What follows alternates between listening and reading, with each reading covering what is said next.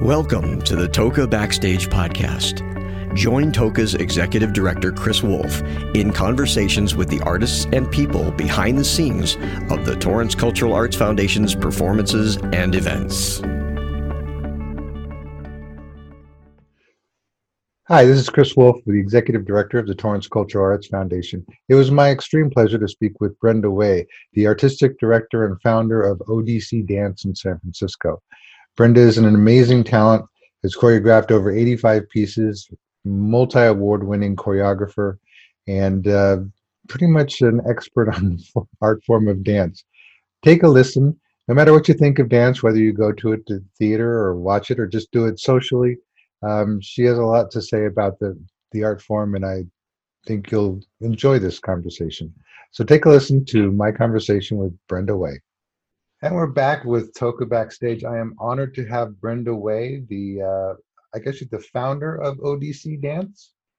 Mm-hmm. And um,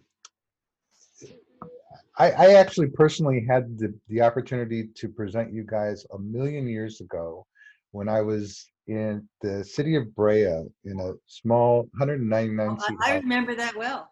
It was it was, it was amazing. Yeah, it was it was truly amazing because it was like the dancers were right there with you, and it was just um, you guys were so gracious to to fit me into your schedule. Um, now, from for somebody who, as I like to say, I appreciate dance, but I don't always understand it.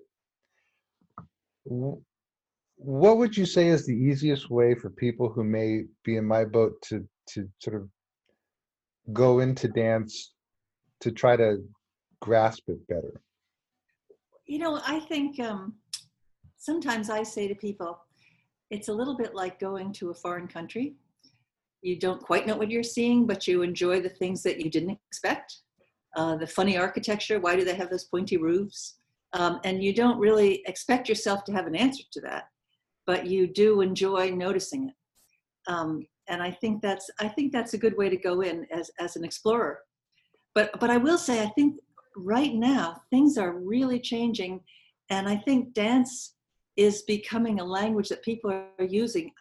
I see so many TikToks, um, Instagrams, uh, Zoom dance. I mean, everybody is dancing. I think they're feeling um, their bodies are isolated and they don't want them to be. They want to express, they want to touch, they want to grab on. So I, I think we may be talking about a new era in terms of how people approach the dance form. But uh, that would be lovely. I'm uh, I'm wondering too if you think maybe some of the television shows had anything to do with that. Well, I think they do too, but I think the actual need to uh, physicalize something is being felt in a, such a profound way now that maybe never has in our lifetimes. And what would you say to people who are like, well, I like to dance you know, I like to go out social dancing, I like the ballroom or whatever. But why would I want to go watch them? Well, I guess you might say you like to play basketball, but why do you watch the game? Um, but really, you know, because seeing something done fabulously is always invigorating. You yes. do your best, you boogie down, but when you see someone they really flip into amazing things with partners in love or uh, or hostility, whatever the emotion is, um, you know, it takes you to a different level. And I think, I, I actually think the more people are dancing, that's what I think, the more they're dancing, the more they can relate to the people dancing. I think the idea that you have to get the story or the meaning um, can take a uh, can take a back seat a little bit to the uh, visceral joy of moving and seeing somebody move beautifully. And, and, I sort of liken it also to going to a museum where you you don't i mean you go and look at the paintings and the images and everybody gets something i mean there'll be like maybe 10 pictures you don't get anything out of but then there's that one where you just go oh my god. I, I think that's absolutely right. I, I know that um, i'm a big fan of the written word actually. I'm a major reader. But when i go to a concert i am struck by the moments how did they do that? That was incredible and there's something about the extraordinary capacity of a human being in a moment that's not unlike seeing that painting that does it for you. And you know, you've seen, you've walked down the halls, your feet are sore, the floor is marble. Um, and then suddenly it happens to you. You see a painting that just bowls you over. And I think it's the same way with moves. You don't have to love the whole thing. You can be there, you can be enjoying it, and let that moment happen to you. And I think it does. People t- actually, people tell me, what about that move where he had his leg out and she jumped over the top? They remember some moment. It was like the, you know, the catch in in a baseball game and right. i you know i think those are important reasons and ways that people can get into the form now you've choreographed uh, uh like uh, millions of pieces yeah well i was going to say 85 because that's what I, I, I had on the bio for you but um when you choreograph a work do you step into it thinking this is what i want to impart on pe- to people or how do you, how do you approach it I, I think I don't I don't ever think that it, I would be a writer in that case if I wanted to tell you something. I, I think I have some questions that I ask. What it would what what would it feel like if we never left the floor in this piece, or if we never came down for more than a second then to spring off? And then I see I I, I actually find the metaphor of meaning after often, not always true, um, after the piece begins to take shape I realize that it's about um, the uh, ephemeral nature of, of love. Or so, do you know what I mean? I see something in what's happening on the floor, and and not necessarily what I had I had in mind. I, I don't think I'm very programmatic, though. In in recent years, when the, the political exigencies of our world have sort of pressed down, um, I have I have done some more asking questions around issues. Not how I'm going to tell you how to feel about it, but um, when I did a piece, uh, let's take an early one on, I think it was, I don't know how long ago it was, but it was on global warming. And, but the idea I had was that I would have uh, 10 blocks of ice hanging over the stage. We'd just be going on normally in our dancing life. And, and the water would, con- would continue to um, drip down because the, the stage. So by the time I was done with that piece, I had in my mind, oh, that woman, she's Cassandra and the rest of them are not paying attention. Now, this was a long time ago, this piece. Um, I wish I had it up today. But, but in other words, the meaning accumulates um, from the idea of what questions I'm asking. You, so that means there's lots of room for the audience to come up with a particular story. Um, but the question I'm asking may be, may direct you. If you see water dropping down the stage, it, it kind of you get you might get an idea that I'm thinking about ice melting. Right you know you wouldn't need a program note for that I, i'm really curious as far as like the the marriage of music and dance because i remember as a child you know choreographing a routine to like a beatles song in my house and it was like i i had the music and then i was like playing around but for somebody who has like you say you you have a feeling or you want to impart something or maybe not just you have these an idea just say idea. yeah just an idea how do you find the music to go with that? Well i, I would say um, that the music also comes along. My strategy is usually the following. I come up with the question i want to ask uh, physically or intellectually or emotionally. And then i'll bring in 10 or 15 cds um, and i'll do the different things that we're doing to the different music.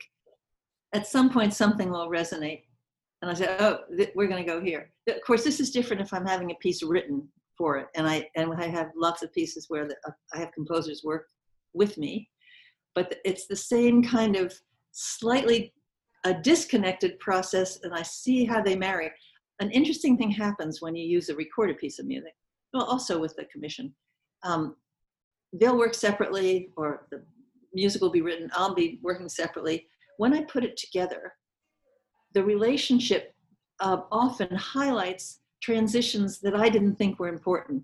So just by chance. So the music crescendos at a certain point, and I wasn't thinking of a crescendo there, but suddenly you see that little um, subtle piece of movement as very important. So there's a wonderful collaborative thing that goes on, and I love the fact that you don't know where you don't know where that's going to be you don't know what the music is going to give you or focus your eye or excite you um, about the dance until you put them together. It's a little bit the electricity of a, a blind date. I have to say that's so interesting because I, I I always from for a novice and somebody who knows not really nothing about dance, I always thought it was like, oh, here's a piece of music that tells a story or sh- tells shares an idea that I have, and this is how I'm going to put it together. Yeah.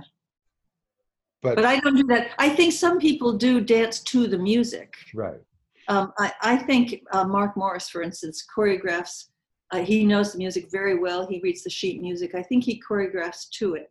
I'm more interested in the felicity of the uh, and the chemistry of what happens when they come together, and then I'll adjust a little. If it's a, commission, he will adjust or she will adjust their music a little too. Um, I might say, "Oh, this doesn't work well here," so stretch it out. Take much longer doing this passage so that you don't get to the high point until they do. But basically, I think the thrill after you've been choreographing for 50 years, I mean, you're looking for a few thrills. Um, it comes comes with that the felicity of the relationship. and um, another question I have is trying to explain dance to somebody who doesn't know it, like, or even in a, in a season brochure. Yeah, You have modern tap, hip hop, ballet, ballroom, whatever. Salsa, Yeah. Afro-Cuban, yes. How, how are we supposed to tell people what, like, What to expect? yeah, it's like, I think it, it's hard. I, I mean, we talk about uh, our company being classically trained and uh, with a contemporary sensibility. Uh, I mean, I, I think actually when I'm just talking to people, I say, well, we're classically trained, but I was playing baseball at the age of five. So just put those together. Uh, because I think that's that. So there's kind of a visceral presence in um, in the muscles. Sports are a big thing. I think uh, that affected my interest in physicality. But I was I was in ballet when I was three, so it makes sense that those two things kind of wove together. yeah. But again, And like, people and people understand both ballet and they understand sports. So those are good reference points. You know, whether they actually get an idea of what they're going to see, that's hard to say. And um, one good thing these days, though, is you can say, check them out on the web. yeah. Get yourself a preview. Yeah, that because I always it's it's like if I tell my wife, I said, okay, well, we're gonna go check out this dance company to see if I want to book them. And she goes, what kind of dance is it? And I said, Do I have to? yeah, you could- There's that too, but it's it's it's like oh, it's a it's a modern dance company. Oh, or it's a jet it's a tap company. Oh, okay, well then After you like- get, uh, that I understand. Ballet I understand. Modern well, it's so big. Modern is it's just too big of a term to have any meaning, except that people do think of early modern dance um, that is uh, it, it is off-putting, I think, for many people because it's uh, a little bit earnest.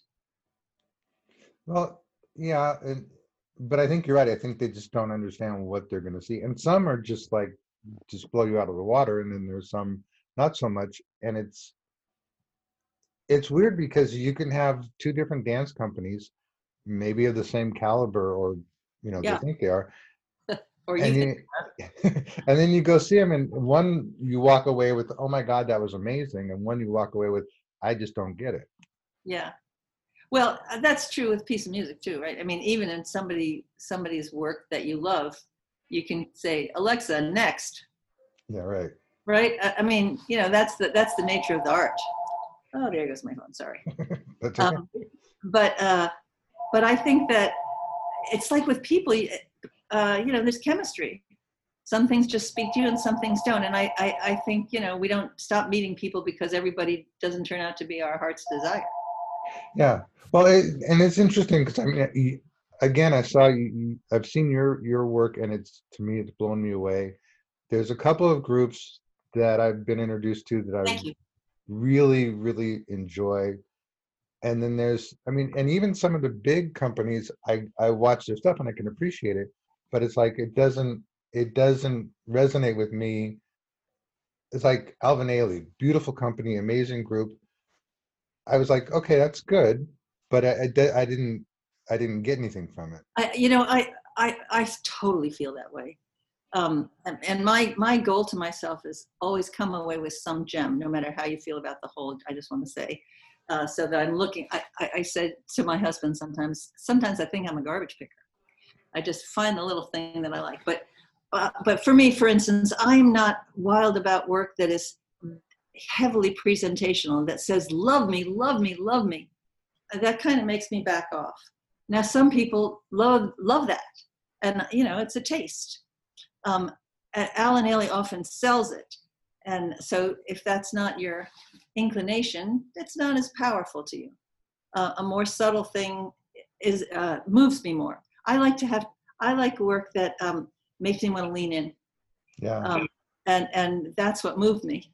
Uh, I also like physically dynamic work, which certainly is Ailey but I like a physical dynamism that comes somehow that has some real people in it. Um, that they're, and that was when I left ballet, when I thought, oh, these people don't seem real to me. And I wanted to do fantastic dancing that seemed like real people were doing it. So that's what I respond to. Well, and it's, I guess that's, to me, that's speaks to the arts in general is that an artist whether it's a dancer, singer, actor, whatever, has to have a sense of authenticity. Yeah. And when they're on stage dancing, if, if it's coming from an authentic place, then it's people buy it, buy into it. Whereas opposed to if it's just like, okay, I'm doing, you know, dance step, Steps. this, yeah, then it doesn't, it doesn't really mean anything.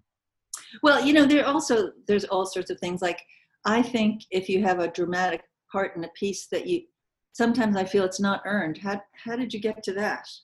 You know, I don't believe that guy would do that or that woman would do that. Uh, you know, so there's a kind of a, a narrative that has to be persuasive to me.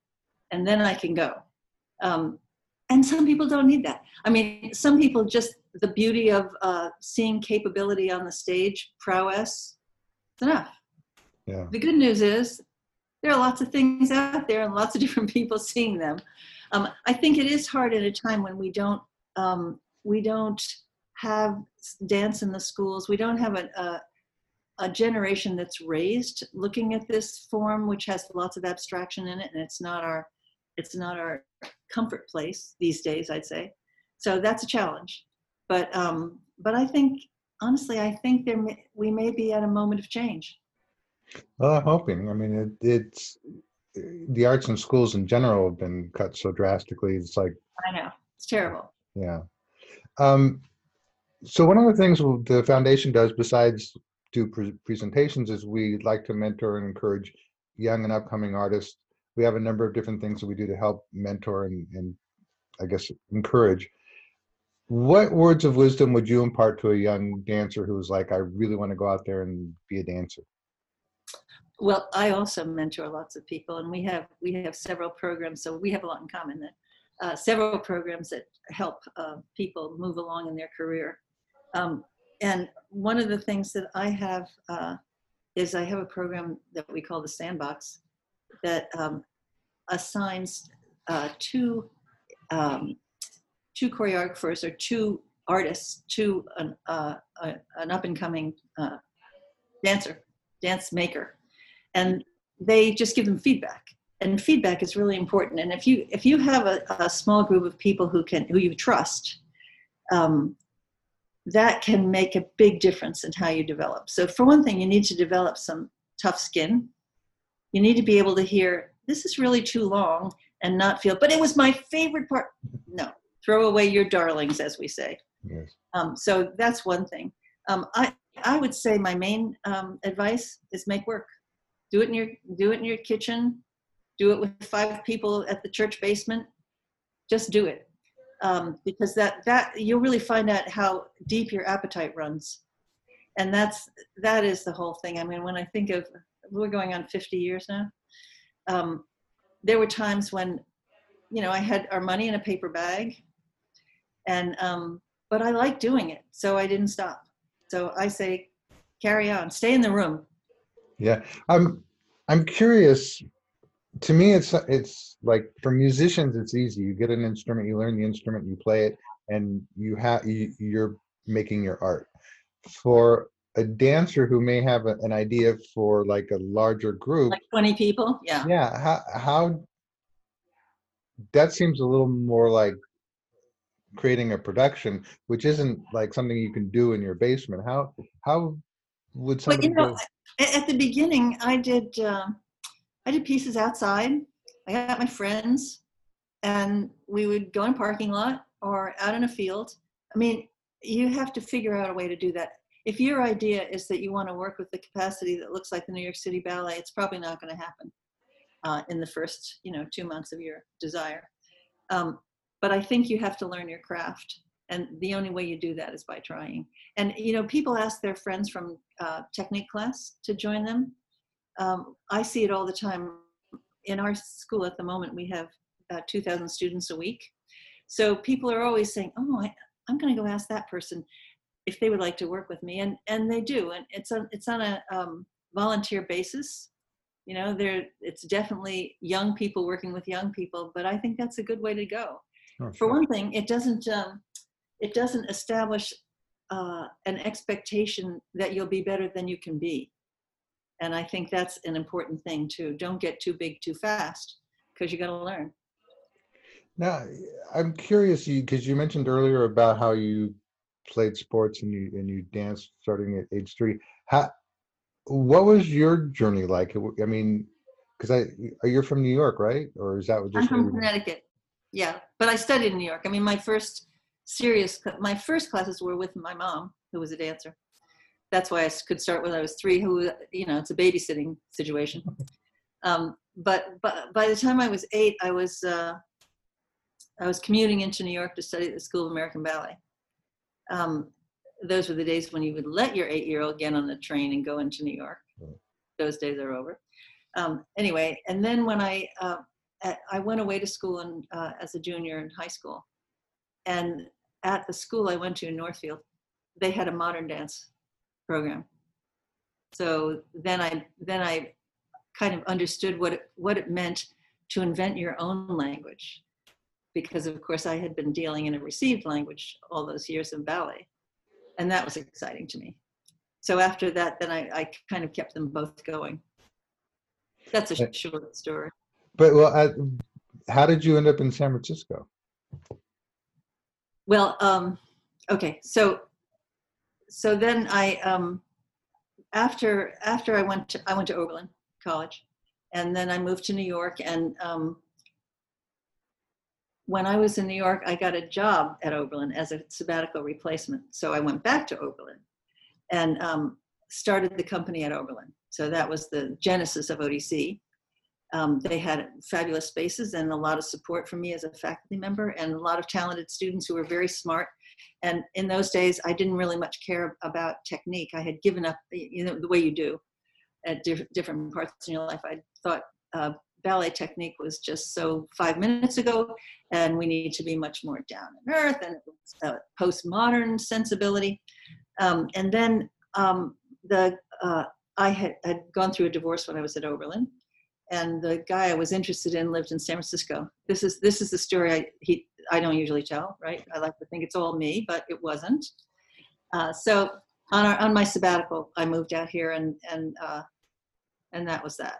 That was great. It, it was also time to get away from a very small town. I mean, Oberlin was fantastic, and I, I worked with a lot of composers there at the conservatory. I, I learned an enormous amount. I learned more than I taught, I'd say.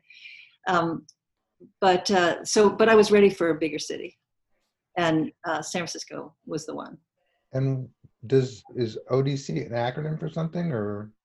Oberlin Dance Company. Ah, Yes, it actually was Oberlin Dance Collective. We were from the '60s. It evolved, but it was, but actually, it evolved. But I would say that uh, the whole spirit of the company still has a lot of those collective roots apparent. I think there's a lot of collaboration at various levels that doesn't necessarily exist in, say, an Alvin Ailey company. And do you, as a presenter, I, I go to the, all the conferences and I, there's an enormous amount of dance companies out there. Do you think it's an overcrowded field at this point? Uh, I don't think there's ever such a thing as overcrowded field because I think the more seed you sow, the more grows. Um, I think it makes it hard to find what you like. I mean, I think you know there's a lot of noise, but you know you could say the same thing about science. Are we having too many things uh, investigated? No. You know, just give us one vaccine, okay? But they're trying all over the place. Uh, you know, I think that in general, the more the more the merrier, and it's one of the reasons we have a lot of uh, mentoring programs, uh, and most of them aren't don't show initial promise particularly, but some of those will find it uh, but you got to have a lot to start with, I think. Yeah. And well, you don't know at the beginning, you know, a, a young company, you don't know who's really going to uh, find an amazing voice. Sometimes you do, but not not regularly. I think. Well, it's just it's interesting to see that there there are so many creators of dance, and it's like I always every now and again I try to present it, and I always get you know. You get pushback. I do, and it's it's like I I understand it kind of, but I don't. It's like you got to keep. It's like you can't just present a dance company and say, okay, well, it didn't work. I'm not going to do it anymore. You got to keep trying, or at least have some sort of consistency in your programming. But it's I don't know. It's it's always tough for me because I like I said I like to, I I like to present it. I just don't. It's hard to find that audience. I, I, I do think that that that's one of the reasons we are pretty serious about community activities around uh, presentation because I do think when we do when we create with the community or whatever the outreach activity is and we try to focus it on creativity rather than technique because that actually helps people see other things too not just us right. i mean i think it's kind of a long range educational strategy i, I also think there are things um, that we can do for our audiences through the internet. Um, I have the same challenge, incidentally, because we have a theater and we present, you know, six, eight things a year that's our total presents and others are co-presents. And San Francisco, you know, they're they're they're not rushing to see things the way they did when I lived in New York. Um, so we have we have the same deal. How do you cultivate the uh, curiosity and the appetite uh, for trying something that they don't know what it's going to be? Um, so we're we're all struggling with that one, I think. Well, I think it, part of the it's it was so funny because somebody was asking me just the other day out of this whole COVID thing, what do I think is is there a bright spot? And I was like, my bright spot is I'm hoping that people get so sick of looking at their screens that they're going to want to go out and connect with people and see things live again. Yeah, I agree. I, and I think, as you know, when you see something like, oh my God, that really is a different thing even with music, which people think is going to be more the same. Um, so I hope that is one of the upsides, and I do think people will want to be together again. Of course, the real question is, when will that happen? Yeah. I mean, uh, the appetite will be there, but the fear will be too. I'm afraid. Yeah. Well, no, that's very true. Well, we just got to keep hoping and. Got to keep going. I, I, see, I see light at the end of the tunnel. I just don't know how long the tunnel is. Well, I, I think that's how we all feel. And, you know, we're all trying to make plans. Yeah. Um, you know, plan next season. Hmm. Should we plan to have one in every five seats? I mean, you know, it's, uh, it's hard. Um, but we're all doing that. And of course, we're also thinking about, okay, could we make a piece with the community on the web? Could we all get on this little uh, Zoom format and come up with material and, and interpret it different ways? So I, I think there one upside may be that we figure out different ways of communicating that will help us through these dark days yeah. that include art well and i think there's a lot of people doing that now it's like you know there's everybody uh, so many artists are streaming their content you know doing live performances from their house or the living room or whatever yeah i think and what i what i'm really trying to what i'm really sensing is that art is going to get us through this thing because we're all looking to the artist, to, you know, to make us feel better. Once it's all over, hopefully that they'll remember that. And, and well, we hope we get a few habits going, huh? Yes. Uh, for instance, the kids. So we have a kids curriculum, and we have 87 classes a week for young people. Well, now we're we're putting it online, and we're getting people, all sorts of people, the sisters and brothers of the people who are taking it, and so the exposure may have some salutary impact. It may be the art in the schools that we lost. So I'd like to look at the bright side. Yeah. Well, I think at this point, that's what we have to do. We just have to keep looking at the bright side. Well, I, I really appreciate your time. If for those people who are interested in checking out your school, your your theater, your your dance, can they just go to your website, the ODC Yes. website? Yep, please do. Yes, I And- encourage it. And, and think that one day you will see us in the flesh. Yes. Well, do you have, do you, I guess, I, I was gonna say, do you have any shows coming up in LA? But who knows? I mean.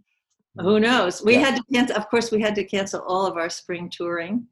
And we canceled our spring season, our, our premiere season. Oh, so this was good. Our, our season included a piece called Up for Air Decameron. And Decameron is the story that was written by Boccaccio in the 14th century about 10 young strangers who got together and fled Florence because of the plague. Yes. And uh, so our piece was canceled about the plague because of the plague. But the, the, the setup for the Decameron is that they spent the time, they passed the time by telling stories to each other uh, erotic, exotic, funny tales of love. So that's kind of what our piece is. It's the erotic, exotic tales of love. But I, but um, we were supposed to present it in the spring. Yes, well, we didn't. Uh, so we, we now think we may present it in the summer, which may also not be possible. Um, so we'll see. Well, we like I- we like to plan as if it was going to be possible. Yes, well, I think we're doing the same. We're, we're planning, hoping that we've already canceled our big June um, fundraiser. Now we're looking at July with our fingers crossed and uh, I already have my finger on the delete button just in case. Yeah, me too. Well, thank you so much, Brenda. I certainly do appreciate it. Well, it's fun talking to you, Chris, and um, let's hope. Yes, fingers crossed. Yeah, okay, take care. You too.